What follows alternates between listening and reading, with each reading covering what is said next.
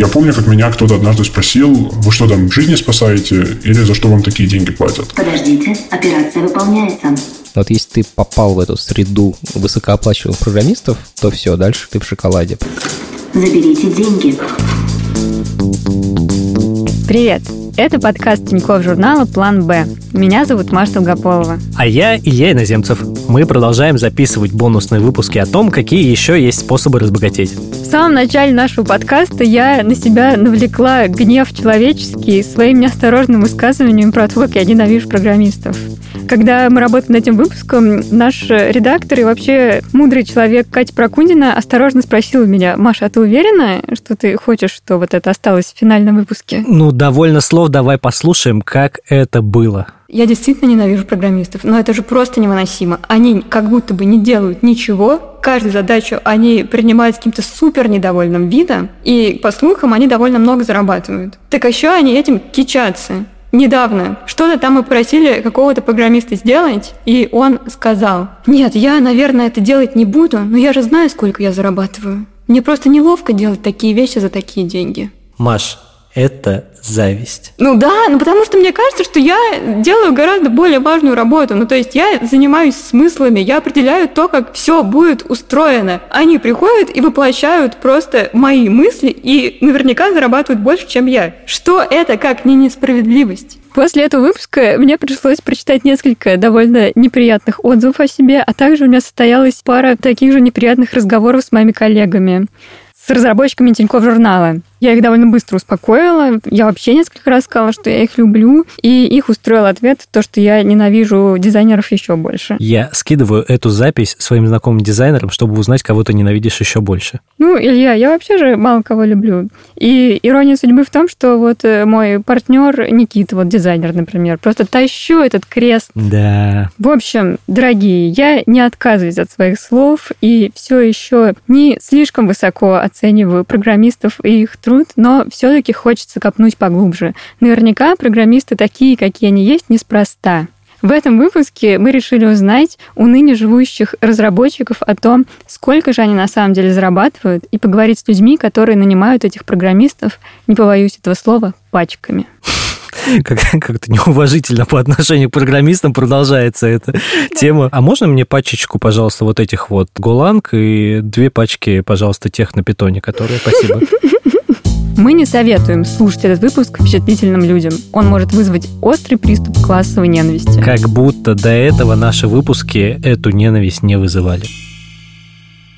Мы написали нескольким читателям, которые писали в комментариях или в своих материалах о том, что они работают программистами. Мы не старались сделать какую-то объективную выборку, а просто точно взяли нескольких людей, которые никак с другим не связаны, чтобы просто понять, о каких примерно суммах идет речь. Давайте послушаем. Вот что рассказывает широко известный в узких кругах читатель ТЖ Пончик Анончик. Зарабатываю я 370 тысяч рублей в месяц после всех налогов. К этому уровню я шел 10 лет, если считать только коммерческий опыт. А Если считать, в принципе, практику программирования, то лет 15. Не могу сказать, что в нашей профессии деньги даются тяжело. Ну вот, извините, ребята. Да, конечно, тут много всяких эмоциональных проблем, от выгораний до синдромов самозванца. Здесь нужно много учить, много знать, ну в принципе, много работать, как и везде, наверное. Однако, если сравнивать профессию программиста с какой-то эталонно тяжелой профессией, пусть там врача или металлурга или шахтера, то деньги на халяву, скажем так. Справедливо ли это? Да, наверное, нет, но я вроде не слышал, чтобы рынок обещал кому-то справедливость. Потолок доходов в этой профессии для меня обозначает, наверное, верх видимого спектра возможностей карьерного роста. На данный момент это что-то в районе компенсации в 800-миллион тысяч долларов в год. Это просто оклад повыше медианы для реально достижимого грейда на американском рынке. Я не могу сказать, что я туда прямо стремлюсь, что на американский рынок, что на этот грейд. Просто держу в голове как ориентир перед собой. Разбогатеть, став программистом, можно, если вкладывать в понятие богатства не яхты и свои там острова, а просто уверенное финансовое самочувствие без обязательств работать полный день, там, пусть на нелюбимой работе. Впрочем, для такого богатства можно дойти в, любой другой профессии, я в этом совершенно уверен. Привет, меня зовут Коченька, мне 29 лет, я работаю бэкэнд-разработчиком в крупной российской IT-компании. Когда я начала работать программистом, я зарабатывала примерно 180 тысяч рублей в месяц, а сейчас, после крупного повышения и двух лет работы, получаю примерно 350 тысяч рублей в месяц совокупного дохода, учитывая премии полугодовые и квартальные. Думаю, что мне деньги даются не тяжело. Конечно, большое значение имеет то, что мне нравится моя работа, я туда хожу с удовольствием. Мне всегда казалось, что программирование труд посильный, ничего в нем сверхъестественного нет, какого-то особенного склада ума не нужно. Мне кажется, это обычная интеллектуальная деятельность, сравнимая с деятельностью, которая нужна у многих других профессиях. На мой взгляд, мой труд оплачивается справедливо, достойно. Чего не скажешь о других профессиях. Мне намного хватает. Я не скажу, что я как-то особенно богата, что я могу ширять деньгами направо или налево, но тем не менее многие свои желания я этими деньгами закрыть могу. Мне кажется, что с моим опытом работы и с моим доходом я нахожусь в потолке или около потолка. Мне не кажется, что где-то в российской IT-компании мне могли бы платить кардинально больше. Стремлюсь ли я при этом достичь потолка, в котором нахожусь? Сложный вопрос для меня, потому что, ну, во-первых, я никогда не была человеком, который готов посвятить все свое свободное время работе, а во-вторых, жизнь меня, наверное, испортила, а для меня никогда денежный вопрос остро не стоял, меня всегда устраивала моя зарплата, поэтому я как-то размышлять о росте зарплаты не привыкла на мой взгляд, прям разбогатеть, оставаясь при этом все-таки разработчиком, а не тем лидом, менеджером или архитектором, это сложно, сопряжено с определенным риском. Я, например, про Надежду выгодно продать акции после выхода компании на IPO и стать долларовым миллионером или работать в стартапе в надежде на то, что он выстрелит. Это не всем подходит, не все на это согласны. А вот жить хорошо, будучи разработчиком, реально, войти хорошие зарплаты, и всегда можно оставить время на семью, увлечения и прочие радости жизни. Это читатель ТЖ, известный под ником «Обычный СРЕ». Обычный SRE. Сразу, наверное, уточню, что я не совсем программист, а DevSecOps инженер. Оклад получается 348 тысяч после вычета налогов. К такому доходу я пришел, наверное, за года три, когда перешел из сферы скажем, радиотехнологии, радиоинженера в IT, могу сказать, что деньги даются тяжело за счет овертаймов и ну, вообще того, что рабочий день периодически длится слишком долго и стоит и глаза, и мозг, и психика, ну, в общем, вся центральная нервная система. Труд оплачивается справедливо. Потолок доходов в этой профессии 450-500 на руки тысяч рублей в месяц – это максимум. Но если работать на аутсорс, то потолка в принципе нет. Очень смешно, что я специально взяла каких-то ничем не связанных с другом людей, и все они зарабатывают 350. Это что, специальная какая-то такая ставка? Или где-то там на собеседованиях спрашивают, ты что, читаешь ТЖ? Ну, тогда офер и 350. Я подумал, что, может быть, когда доллар был по 70, 70. 350 это сколько у нас? Ну, типа 5 тысяч долларов. Вот, и типа как бы 5 тысяч долларов конвертируется в 350 тысяч, это такая стандартная ставка. Типа 5 косарей, на. Россияне плачут сейчас просто. Да, ну, как бы доллар-то уже больше. Еще у меня есть теория, что, возможно, нас читают самые осознанные программисты на Земле, которые пытаются понять, куда девать деньги, которые выпадают у них из карманов. Потому что мы много пишем про инвестиции, например. А может, это просто ставка для джуниор-программистов в Москве. Ну, э, давайте послушаем историю читателя под ником Not Quite. Я работаю программистом в крупной компании в Лондоне и зарабатываю примерно 7,5 тысяч фунтов в месяц. А в рублях по текущему курсу это где-то 750 тысяч, и эта цифра уже после вычета налогов, то есть на руки. При этом она складывается из двух частей.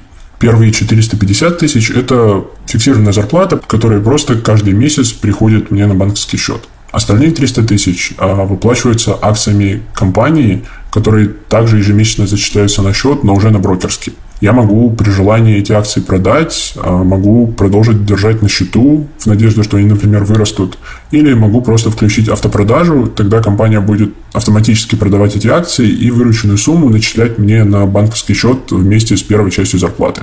Ну и, наконец, есть премия, которая выплачивается в конце года.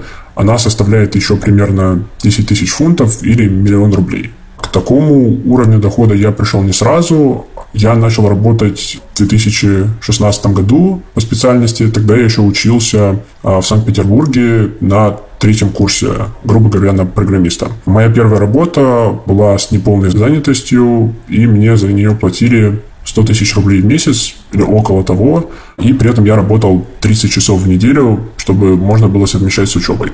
У нас довольно гибкие условия, то есть никто не считает, когда и сколько ты работаешь. Главное, чтобы ты закрывал задачи, которые тебя ожидают. Я помню, как меня кто-то однажды спросил, вы что там, жизни спасаете или за что вам такие деньги платят? Нет, программисты или в целом айтишники обычно не спасают жизни, по крайней мере напрямую. Но когда ты работаешь частной компании твоя зарплата больше завязана не на то, насколько тяжелая у тебя работа или насколько она социально значимая, а на то, сколько денег она приносит компании, ну и в целом, сколько вообще денег крутится в индустрии, в которой ты работаешь. Что касается потолка доходов, то мне довольно тяжело его оценить. А, например, я знаю, что даже внутри моей компании я сейчас очень далеко от него, но при этом моя зарплата уже не будет расти так быстро, как она росла, пока я проходил путь от там, условного студента-стажера программиста в Питере к middle plus разработчику в Лондоне. Например, если я хочу стать синер разработчиком в текущей компании, то мне нужно взять на себя гораздо больше ответственности, но при этом прибавка к зарплате в 20-30% она не изменит мою жизнь каким-то существенным образом. Можно ли разбогатеть, будучи программистом? Я считаю, что однозначно можно. Долларовым миллиардером вы, наверное, не станете, а вот долларовым миллионером вполне. Но для этого, помимо хорошей работы, нужны еще две вещи – инвестиции и время. Вообще, когда я слушал предыдущие выпуски этого подкаста, то я удивился тому, что инвестиции их как бы вынесли как отдельный способ разбогатеть. На мой взгляд, инвестиции – это неотъемлемая часть любого пути к богатству. Например, если вы хорошо зарабатываете, то у вас появляются свободные деньги, и вы можете их инвестировать, и через какое-то время придет то самое богатство. Кстати, в первом сезоне нашего подкаста в выпуске про карьеры один из героев, который после 30 лет решил переквалифицироваться в разработчике, как раз сказал о том, как понять, сможешь ли ты стать программистом? Я знаю множество примеров, которые тоже пытались стать программистом, но у них не получалось, потому что, ну, может быть, это зависит от характера. То есть это не для всех. Но если ты в Excel не просто используешь простые формулы, а что-то еще пытаешься идти в макросы, значит, ты в этом понимаешь. В общем, если вы хотите проверить себя на прочность в знании Excel и как далеко вы готовы с ним зайти, то мы знаем, как вам помочь. В ТЖ есть курс Excel таблица для начинающих, благодаря которому можно научиться магии считать что угодно в табличках. Этот курс платный, но для слушателей подкаста действует скидка 30%. Вводите промокод «План Б» на странице курса. Ссылку и промокод мы оставим в описании подкаста. Так, ну что, Илья, ты готов вкатываться в IT, услышав такие зарплаты? Время для нового камин -аута. Пока мы с тобой делали этот подкаст, я сначала переквалифицировался из юриста в инвестиционного менеджера, а последние два года работаю продукт-менеджером. У меня даже есть коллега Аркадий, Привет, Аркадий. Недавно он послушал наш подкаст и такой, Илья, слушай, это все, конечно, интересно, а вот э, я только не понял, а когда ты продуктом успел стать? Но вообще так получается, что я в IT уже продолжительное время таким образом. И я, конечно, совсем джун-джун, такой джуниор-джуниор. Я, короче, в эту тусовку айтишников, да, я залетел вообще без технических знаний, хотя я стараюсь. Поэтому, отвечая на твой вопрос, хотелось бы вкатиться в IT, и я уже здесь. Видимо, мы поэтому тут с тобой и сидим. То есть я, конечно, слушала эти цифры, и они не то, что меня шокировали, хотя я подозреваю, что есть много людей, которые держались бы за сердца от этого, но я и большинство моих знакомых работают в технологичных компаниях, где хорошая зарплата не только у программистов. Но между тем, я все-таки как человек, который 10 лет назад в Волгограде зарабатывал 3,5 тысячи рублей в месяц, все-таки некоторые детали меня шокируют. Например, что 350 тысяч можно зарабатывать с двухлетним опытом работы. Или когда мы говорим о потолке зарплат, то у нескольких людей звучат цифры в миллион. Но все-таки это какие-то довольно серьезные цифры, и вот к этому уровню я все-таки еще не пришла. Ну, я с тобой отчасти согласен. Но как мне всегда хочется уйти от какой-то субъективной оценки, и объективную оценку я могу найти разве что в статистике, поэтому давай обратимся к ней. Первый запрос в Гугле на словосочетание «почему программисты» показывает продолжение в виде «почему программисты так много зарабатывают». Возможно, это подтверждает тренд того, что жители в России, стран СНГ, которые говорят на русском языке, для них этот вопрос очень принципиален, потому что у них восприятие того, что программисты, ну, реально много зарабатывают по сравнению со всеми остальными. Далее я посмотрел весеннее исследование HeadHunter, там вот, по-моему, апрельское было, может быть, они каждый месяц делают, но я наткнулся именно на апрельское, где указаны тоже заоблачные суммы, но, в принципе, можно найти очень много позиций для начинающих во вполне среднем для России сегменте, типа 30-40 тысяч в месяц за какую-то младшую должность программиста. Там даже как бы не указано, на каком языке, что делать, просто младший программист. Ты такой думаешь, ну ладно, окей. Там могли написать еще программист с низкой самооценкой. Да, и я, я как-то даже, знаю, блин, я сейчас думаю о том, что зря я не поинтересовался, типа, какие там задачи, потому что я думаю, типа, младший программист... За 30-40 тысяч, что он там может делать? Программировать. Типа, ваша задача программировать много программ в месяц. Вот эти два факта, которые я каким-то образом нарыл, на мой взгляд, говорят о том, что есть большой разрыв между вообще какой-то младшей позицией среди программистов и топовой. И, с одной стороны, этот разрыв, наверное, говорит о том, что, будучи программистом, у тебя есть видимый потолок, но, тем не менее, как бы этот потолок в любом случае выше потолка других профессий, типа учителя или журналиста. И вот оправдано ли это? Но с точки зрения общего роста мировой экономики, ну, наверное, да, можно там, типа, сказать, что, господи, господи, типа 5-6 тысяч долларов для младшего программиста где-нибудь в Европе, это вполне себе какая-то сносная цифра. Ну а типа с точки зрения морального императива, нормально ли, что программисты получают больше учителей и журналистов и других профессий, которые более социальные? Ну нет, наверное, нет. Во всей этой теме сквозит какой-то такой незаданный вопрос про справедливость. Ну да, он такой риторический. Почему программисты так много зарабатывают? Ну почему? И такие руки к небу просто. Да, да. В общем, мы решили понять, что за в канале происходит на рынке программирования, и обратились к людям, которые знают о программистов больше, чем они сами про себя. Наш первый герой, кстати, также любит статистику и рассказывает, как она соотносится с реалиями жизни. В программировании есть, грубо говоря, звездность, там почти как в спорте. Есть несколько звезд там, с заоблачными контрактами, как наемные сотрудники. Есть 3% или там сколько-то процентов высококвалифицированных специалистов, которые снимают остальные сливки, а дальше достаточно быстро идет спад до среднячков, где, условно, обитает большая часть специалистов, если смотреть на зарплаты. Это Вова Лазарев, мой коллега, который руководит разработкой в ТЖ, Тинькофф помощи и проекте «Бизнес-секреты». Вова уже почти не пишет код сам, его главная забота – нанимать и менторить команду. За последний год Вова нанял 18 программистов. Сейчас под его руководством работает команда из 37 человек. Программисты, если совсем как бы упрощать, пишут текст. Только очень специфичный текст, который могут понимать компьютеры. Этот текст, он решает какую-то там, не знаю, прикладную проблему. Например, там самые первые программы, они что-то кодировали, декодировали. Это были какие-то цифровые калькуляторы. Со временем таких проблем не заканчивались, появлялись более сложные проблемы, появлялась возможность эти более сложные проблемы также решать с помощью программ. Вот так понеслось у нас на сайте выходит какое-то не супер драматичное обновление, а там строк кода написано больше, чем было в первой версии ядра операционной системы Linux там, в начале 90-х. И сейчас я там записываюсь из переговорки, я разговариваю с вами по макбуку в умных наушниках, рядом лежит iPhone, на стене висит iPad, через который эта переговорка бронируется. Ну, типа там где-то в кармане валяются еще ключи брелок с каким-то вот а дистанционным управлением. Это уже там, 6 компьютеров, которые меня окружают одного прямо сейчас. Каждому такому устройству нужно программное обеспечение. И ну, это вот большая штука, которая драйвит спрос на программистов. Ну, и на самом деле на всех остальных как бы айтишников, которые с этим связаны. Это вот долгосрочные тренды, а есть еще краткосрочные, которые случились с пандемией коронавируса, с тем, что очень многим пришлось резко переквалифицироваться из офлайна в онлайн, либо как-то ну, дополнительно знатно развивать онлайновое направление, где они были недостаточно развиты, тот же e-commerce, условно говоря, не везде у классических компаний было e-commerce направление мощное, а сейчас э, все стараются его как-то очень быстро развивать, наверстывать и пытаться конкурировать с e-commerce first компаниями.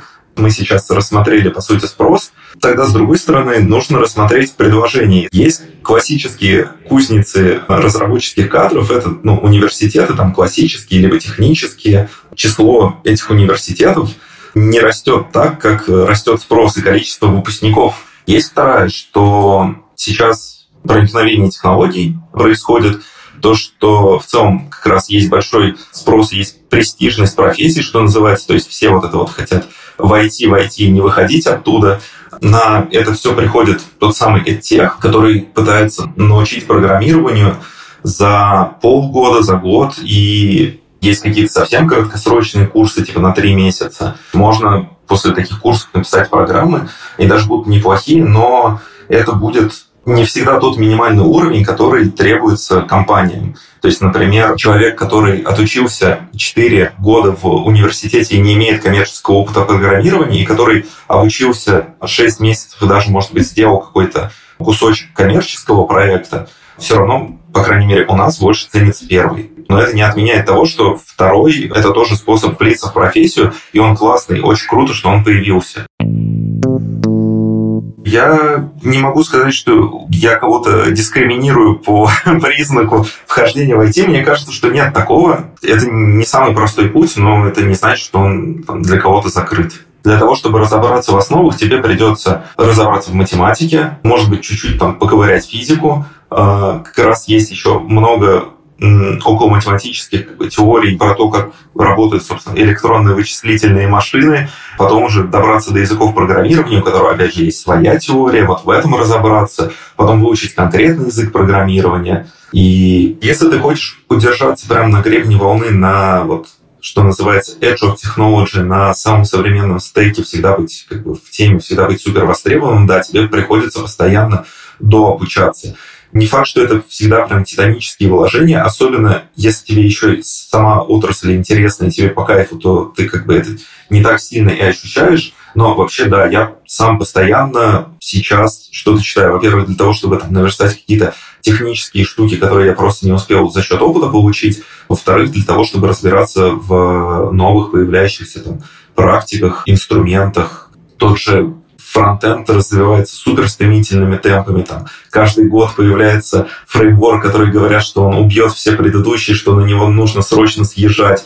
Треть отрасли его тестирует, еще там 10% разработчиков на него съезжают, потом там начинаются какие-то перипетии, еще через год появляется следующий, и да, там постоянно вот какая-то такая движуха происходит, что-то сравнимое происходит и в других отраслях, раз там, в десятилетие что-то меняется, или там даже быстрее, раз в несколько лет появляется, например, новый язык, кто-то уходит на него, потом у этого языка появляется обвес инструментария, который привлекает не только early adopters, что называется, еще и остальные массы разработчиков. Становится понятно, что с помощью там, этого инструмента можно решить большее число задач, и он для чего-то подходит лучше. Начинается миграция на него. Есть как раз более редкое явление, когда какой-то язык уже совсем отмирает. Он очень давно появился, вскрылись какие-то косяки проектирования, которые не отстреливали там 30 лет назад, но отстреливают сейчас. И начинается как бы массовая миграция продуктов, то есть нанимаются разработчики, которые вот этот старый код перепишут на какие-то новые блестяшки и будут уже поддерживать это. Сами технологии усложняются, и вот этот слоеный пирог, там появляется все больше слоев, и тебе, чтобы оставаться востребованным и расти там по зарплате, по карьерной лестнице, хорошо бы за этим поспевать разбогатевшие программисты, как мне кажется, это все-таки сооснователи компаний, типа Билл Гейтс, Стив Возняк, Джон Кармак, Марк Цукерберг, Павел Дуров. Может быть, даже когда-нибудь, когда меня уволят из ТЖ, я попробую себя в качестве предпринимателя. Но это не значит, что нет богатых и неизвестных. Начинающий разработчик тоже может получать немало. То есть, если ты только что выпустился из университета и успешно прошел стажировку, ты можешь там прийти в компании на 80 тысяч рублей на руки. Если у тебя есть еще какие-то универсиады, олимпиады по программированию или удачная тема диплома, и ты как-то светился в студенческие годы, то ты можешь без опыта работы разогнать свою стартовую зарплату до 120-150 тысяч на руки. У меня вот двое друзей после университета примерно так устраивались. Причем во время учебы они совсем не стажировались и нигде не работали. Есть еще следующий момент, что крепкий специалист в России может удачно при стечении обстоятельств устроиться там, на свои 300-400 тысяч рублей в месяц. У меня в ВТБ друг так переходил еще осенью 2019 года, то есть еще до того, как рынок сильно глобализировался из-за пандемии. Сейчас такие же вилки я встречал в Сбере, в Райфе, в еще нескольких компаниях. Можно переквалифицироваться на Европу и спокойно ну, получать там уже 8-10 тысяч евро в месяц при тех же квалификациях. Это 650 тысяч рублей. Там, правда, нужно уже смотреть по налогам, стоимости жизни, если это релокация, но, скорее всего, в накопление у тебя будет уходить еще больше.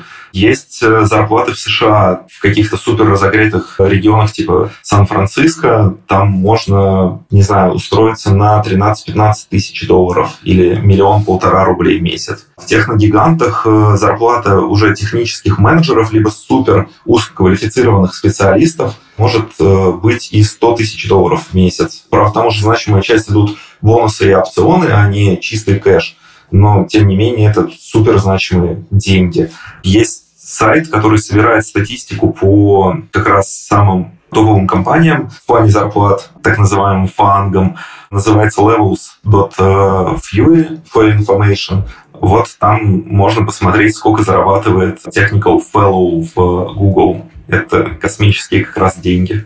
Тут есть, конечно, все равно потолок в отрасли. Вот те самые там, сотни тысяч долларов в месяц на уровне топ-менеджмента, прям топ-топ-менеджмента какой-то корпорации, которая у всех на слуху. И даже если не брать тех, кто уходит в менеджеров, предпринимателей или инвесторов, а остается прям в профессии и пишет до упора код, ну, наверное, потолок там миллионы рублей в месяц, там, два, три, полмиллиона долларов в год. Наверное, какие-то такие числа можно назвать. Сегодня специально открыл исследование Хабра, последнее на этот счет, там медианная зарплата бэкэнд разработчика 130, а 90 перцентиль 230. То есть 90% разработчиков зарабатывают меньше 230 тысяч рублей в месяц. Но при этом в оставшихся 10% зарплаты как раз долетают до тех 400 тысяч, о которых мы до этого говорили, и могут даже их превышать.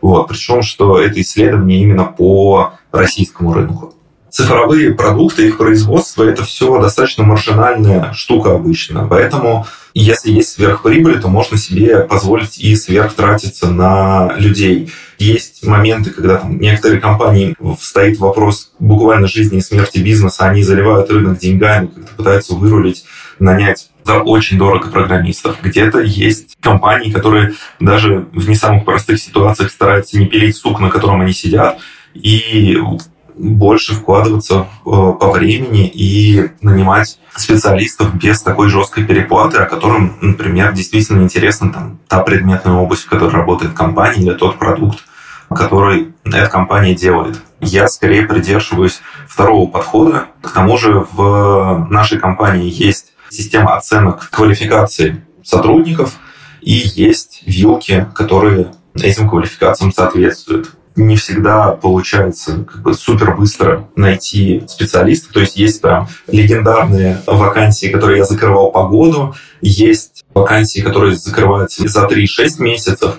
И из того, что я общался с друзьями, с ребятами, которые занимают там аналогичные должности в других медиа или в других компаниях, там руководят какими-то отделами, у всех примерно то же самое, что в 2018 году трава была зеленее, мы нанимали человека там за месяц-два, вот, сейчас мы нанимаем такого же за 6 месяцев, переплачиваем в полтора раза больше, но если экономика сходится, значит, приходится адаптироваться вот к таким условиям рынка.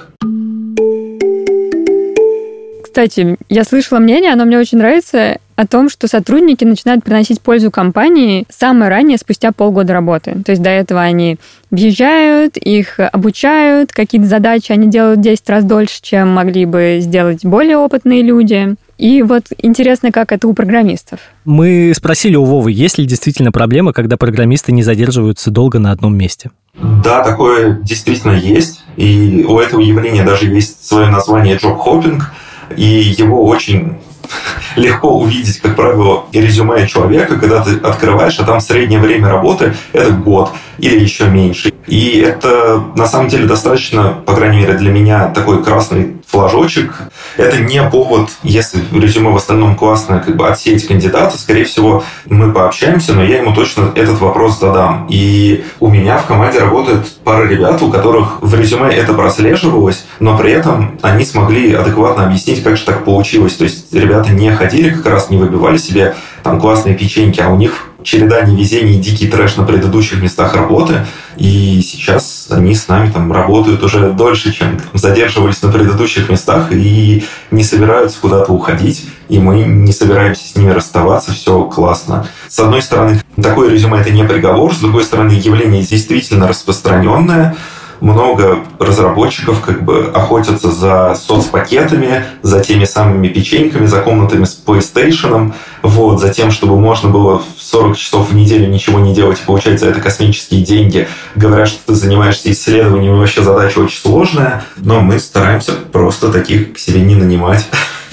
Наш традиционный вопрос про то, что такое богатство, было особенно интересно задавать героям этого выпуска.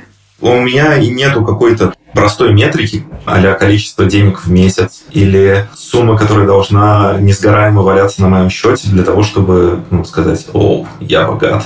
Вот. Я на самом деле как-то вообще не сильно насчет этого парюсь. Я могу сказать, что у меня сейчас просто очень комфортный уровень жизни и хорошо получается накапливать деньги, которые остаются сверх моей зарплаты. Я не адепт файра, не стремлюсь выйти на пенсию в 35, но при этом я понимаю, что ну, в этой отрасли и дальше там развиваясь в профессии, я смогу как раз заработать на безбедную старость, на хорошее образование своим детям, может быть, на какую-то даже недвижимость вот этот ответ Вовы про богатство и вообще все, что мы слышали от предыдущих героев, очень сильно меня триггерит. То есть Вова настолько спокоен и так как-то благостно рассуждает о своем будущем, он точно уверен, что все блага к нему придут, если он будет просто работать нормально. И вот я, конечно, ощущаю себя совсем иначе. То есть, так как я изначально редактор, редактор в медиа, а в медиа много не зарабатывает, как мы знаем, то, конечно, работая в такой технологичной компании, я чувствую, что я как-то хакнула систему. То есть я смотрю из окна и примерно вижу, как мои коллеги по профессии стоят с протянутой рукой. А я вот немножко как-то так стала чуть более гибкая, и вот я уже зарабатываю примерно на уровне тех тех же самых программистов. Я понимаю, что я, конечно, ошибка выжившего. Или вот, например, если я устану или решу заняться какими-то другими делами, то, скорее всего, я не смогу рассчитывать на такую же зарплату. И вот как-то мне от этого как-то неуютно. Мне кажется, самое важное вообще в какой-то карьере любого человека необходимо обладать умением себя продавать. И вот программистам сейчас себя легко продавать, потому что они много где нужны, а вот нам с тобой уже приходится что-то делать, там, типа как-то придумать, что там подкрутить, как-то что-то, где марафет какой-то навести. И вот представляешь, для программистов продавать в целом не обязательно, они и так супер востребованы. И что будет, если программист начнет себя продавать? Ты настолько много зарабатываешь, что в какой-то момент деньги становятся не такой важной штукой. И у многих моих знакомых, прокачанных программистов, они начинают сталкиваться с экзистенциальными вопросами. Квартира, дача, дом, машина, вот, вот все есть 45 к 50 годам. И вот в этот момент ты начинаешь думать, а зачем я все это сделал? Типа, получали от этого удовольствие? Вот у программистов у многих это происходит типа в 30 лет или там в 35. И это реально жестко. Это Самат Галимов, экс-технический директор Букмейта и Медузы, сооснователь компании Федя и Самат и ведущий подкаста «Запуск завтра». А еще Самат учится на психотерапевта. Мы на самом деле недавно совсем с другом обсуждали, почему вообще типа IT такая высокооплачиваемая штука, и мы сошлись на том, что пока еще IT не стало таких зарегламентированного строительства, как бы люди тоже делают примерно то же самое, но за гораздо меньшие деньги и тяжелая работа. IT, мне кажется, через лет 50 станет вот реально тем же самым строительством, люди будут класть кирпичи, как бы, и все будет нормально. Но пока еще в этом есть какой-то дух такого, типа, творчества и вот этого всего. Ну и на самом деле работа очень творческая. И вообще нужно иногда напрягать мозги, как минимум нужно кранчить, в смысле много делать одной и той же работы, и это, конечно, интеллектуально трудно. Короче, есть работы, в которых нужно физику напрягать, типа кирпичи таскать, за это почему-то мало платят.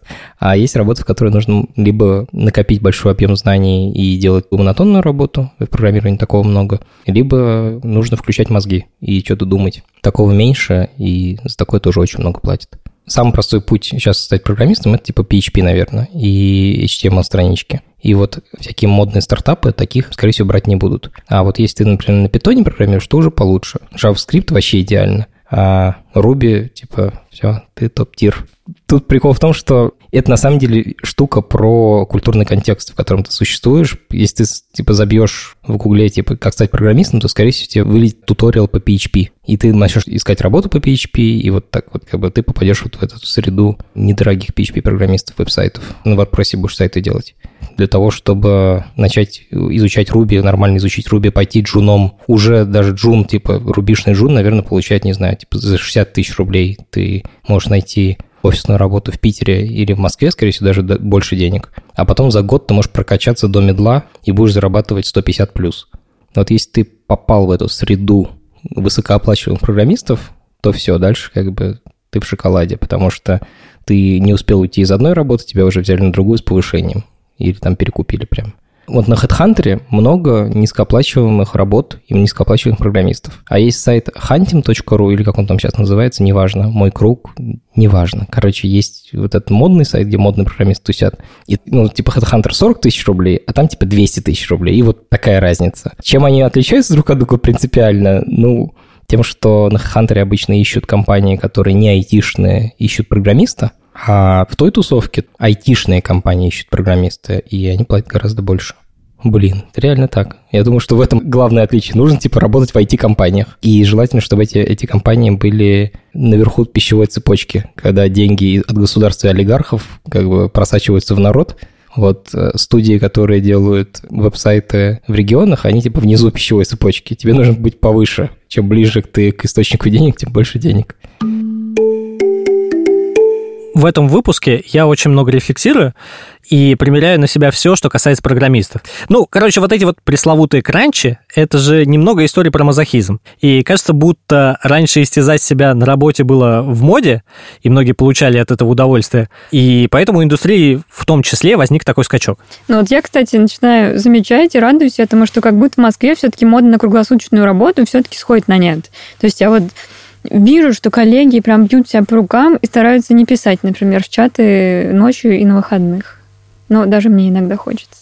Не, я тебе иногда, кстати, посылаю в Телеграме отправить без звука. Блин, а я так не умею. Я ищу там эту функцию, не могу ее найти. Ну, я, кстати, тебе отправил, ты моментально ответила. Я такой думаю, блин, все зря. Но, слушай, короче, кранч если попробовать это описать простыми терминами, это работа над неким проектом, в том числе и во вне урочное время. Если у тебя есть какой-то проект, который тебе нужно кровь из носу родить к определенному дедлайну, кранч это, по сути, вот то самое время, когда ты сидишь на работе, не выходя домой, и это, в принципе, как бы считается, ну, большой проблемой для индустрии, потому что, ну, особенно у нас, да, у нас не работают так сильно в профсоюзы, никто не станет тебе компенсировать работу во внерабочее время и так далее. Это, в принципе, очень сильно порицается сейчас, и вообще, в принципе, так работать, наверное, не стоит. Блин, мне кажется, это какая-то зарубежная тема все-таки, потому что все программисты, которых я знаю, вот на всех своих работах за 10 лет, там, ну, как-то они довольно расслабленном режиме работают, и нет такого, что там какой-то вот релиз, и сейчас вот они там вот сидят две недели без сна. Ну, то есть релиз просто отодвигается.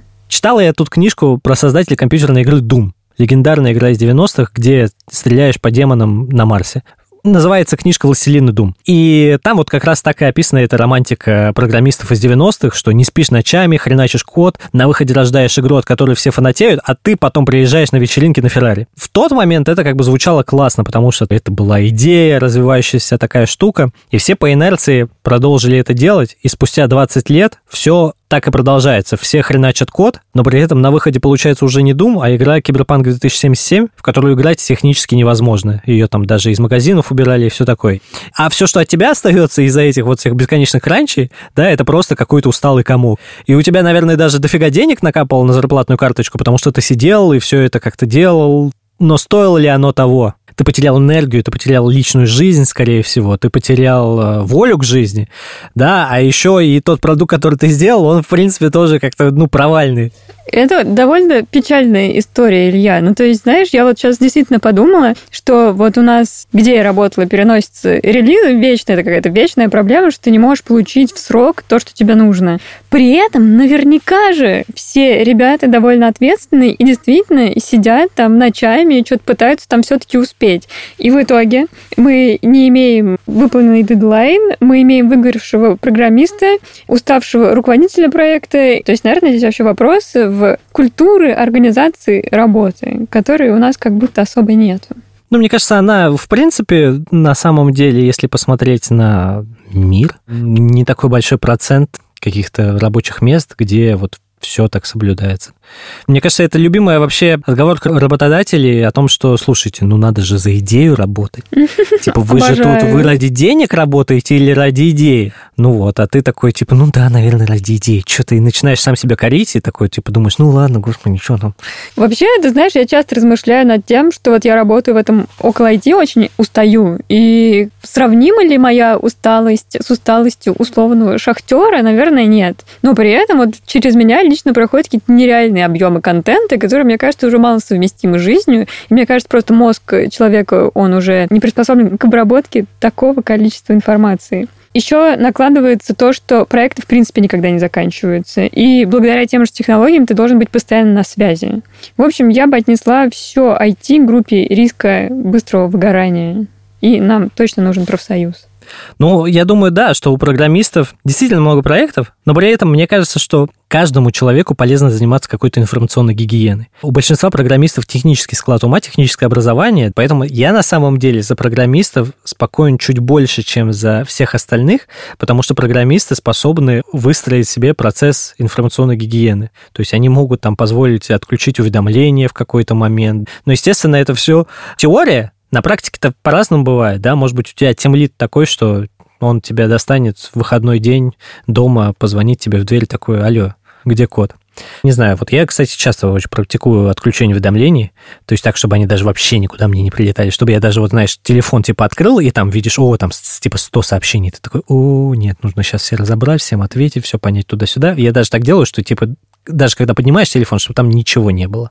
А еще я иногда ложусь спать с незаконченными делами, но это для меня наверняка заготовлен какой-то ад. В общем, работать в IT и в около IT довольно сложно. Мы спросили у Самата, с какими проблемами чаще всего сталкиваются разработчики.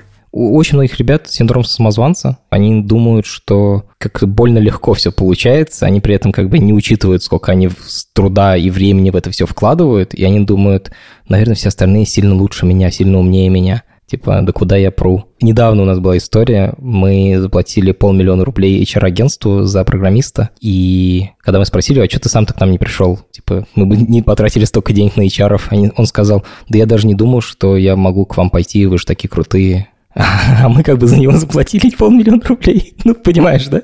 То есть он крутой, это реально очень крутой чувак, но он не понимает своей крутости вообще. У многих программистов трудности в общении, и в работе, и в личной жизни. Скорее всего, потому что в программисты идут люди, которым больше нравится с машинами. Шизоидный тип, кажется, это называется. Не шизофреники, как бы не больные, просто тип личности. Им трудно общаться. И благодаря тому, что ты типа качаешься в программировании, и за то, что тебе много денег платят, ты можешь долго забивать на общение. В какой-то момент это все равно пробивается, потому что это же надо в жизни. Ну и в работе это тоже мешает, потому что надо договориться с кем-то, э, сказать бизнесу нет, и вот это все, а им это трудно какой-то момент я совсем разочаровался, и вот сейчас я учусь на психотерапевта и занимаюсь этим тоже немножко. Прикол в том, что как раз вот тут ваш подкаст про деньги очень в тему, потому что на психотерапии, конечно, заработать невозможно нормальных денег, ну, для программиста нормальных денег. И тот бизнес, который мы с Федей делаем, мы там хорошо зарабатываем и делаем очень классные штуки. Просто в какой-то момент я понял, что мне, наверное, люди все-таки интереснее, чем технологии. То есть это не то, что я закрыл дверцу в технологии, я скорее просто понял, что я хочу развиваться и в том направлении тоже. Ну и по классике мы спросили у Самата, что такое богатство.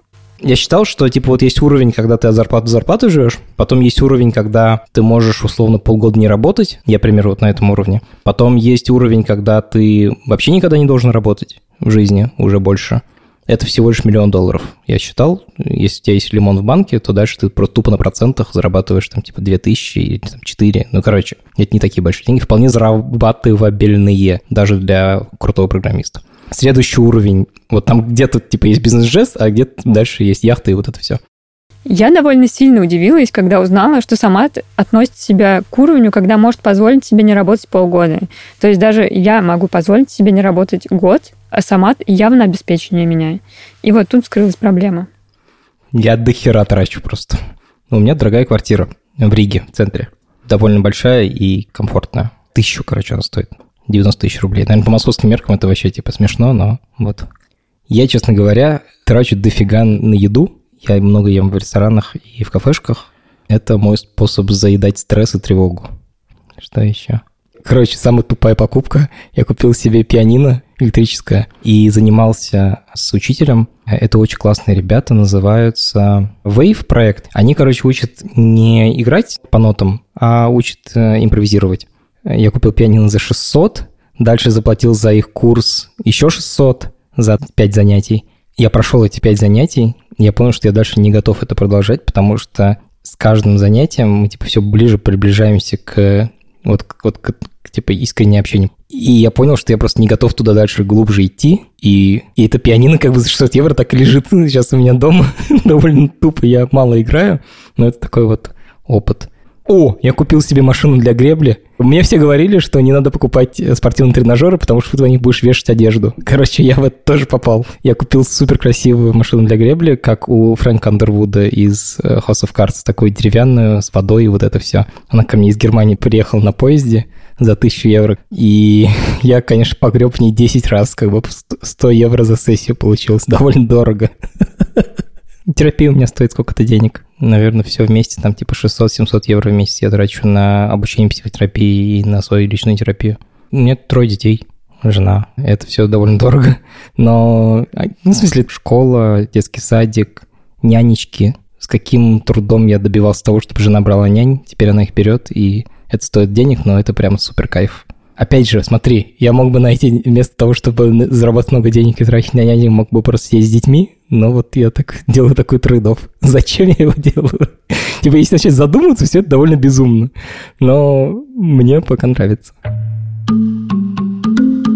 Разговор с Саматом о его тратах был довольно веселым. Он и сам довольно иронично отнесся к своим тратам и своим рассказам. И я, конечно, в очередной раз убеждаюсь, что наш второй сезон про траты очень нужный. Ну, то есть мы будем с тобой, Илья, как санитары леса. Это же так страшно. Ты так много энергии тратишь на то, чтобы покупать вещи, которые тебе в итоге не нужны. Кранчишь, покупаешь там вот эту, как это вот это называется, это гребля, вот тренажер. тренажер для гребли. Я, кстати, до сих пор думаю о том, что мне надо написать Самату. И следам, забрать, да? Да, написать Самату по следам наших разговоров. Но да, надо логистику продумать. Я, честно говоря, Надо он... посчитать, Илья. То есть там доставка же явно будет какая-то недешевая. И ты можешь посчитать, сколько часов тебе надо будет работать, чтобы получить тренажер для гребли, который будет стоять в квартире, занимать место, и на котором ты погребешь раза три. Подведем итог. Быть программистом, наверное, классно. Ты можешь достаточно быстро зарабатывать там какие-то высокие деньги по сравнению с другими жителями России, но одновременно, мне кажется, это отнимает очень много энергии. И это, кстати, вот то, о чем мы говорим, о том, что программисты в состоянии защитить себя от э, внешних всяких факторов и нарушений личных границ, наверное, это тоже требует большой энергии. Поэтому получается, что они все равно тратят очень много энергии, но, как бы, наверное, они с психологической точки зрения. Короче, ментальное здоровье у них нормальное. Я почти уверен в этом. Хотя это, конечно, странно идет в разрез с тем, что сама учится на психотерапевт. Но наоборот, он, наверное, видит, что можно еще развиваться в этом плане. Мне кажется, Самат просто нашел нишу, знаешь, выгоревшие программисты, которые пойдут к техдиру психотерапевту. А у них еще и денег много, как мы выяснили. Просто Самат гений. Господи, это бизнес-модель будущего. Да, я бы, наверное, сказала так, что если вы хотите быть уверенным в своем будущем, не хотите открывать бизнес, то вам стоит войти в IT и скорее всего, у вас все будет классно. Но это непростой путь. Это был подкаст Тинькофф журнала «План Б». Я Илья Иноземцев. А я Марта Долгополова.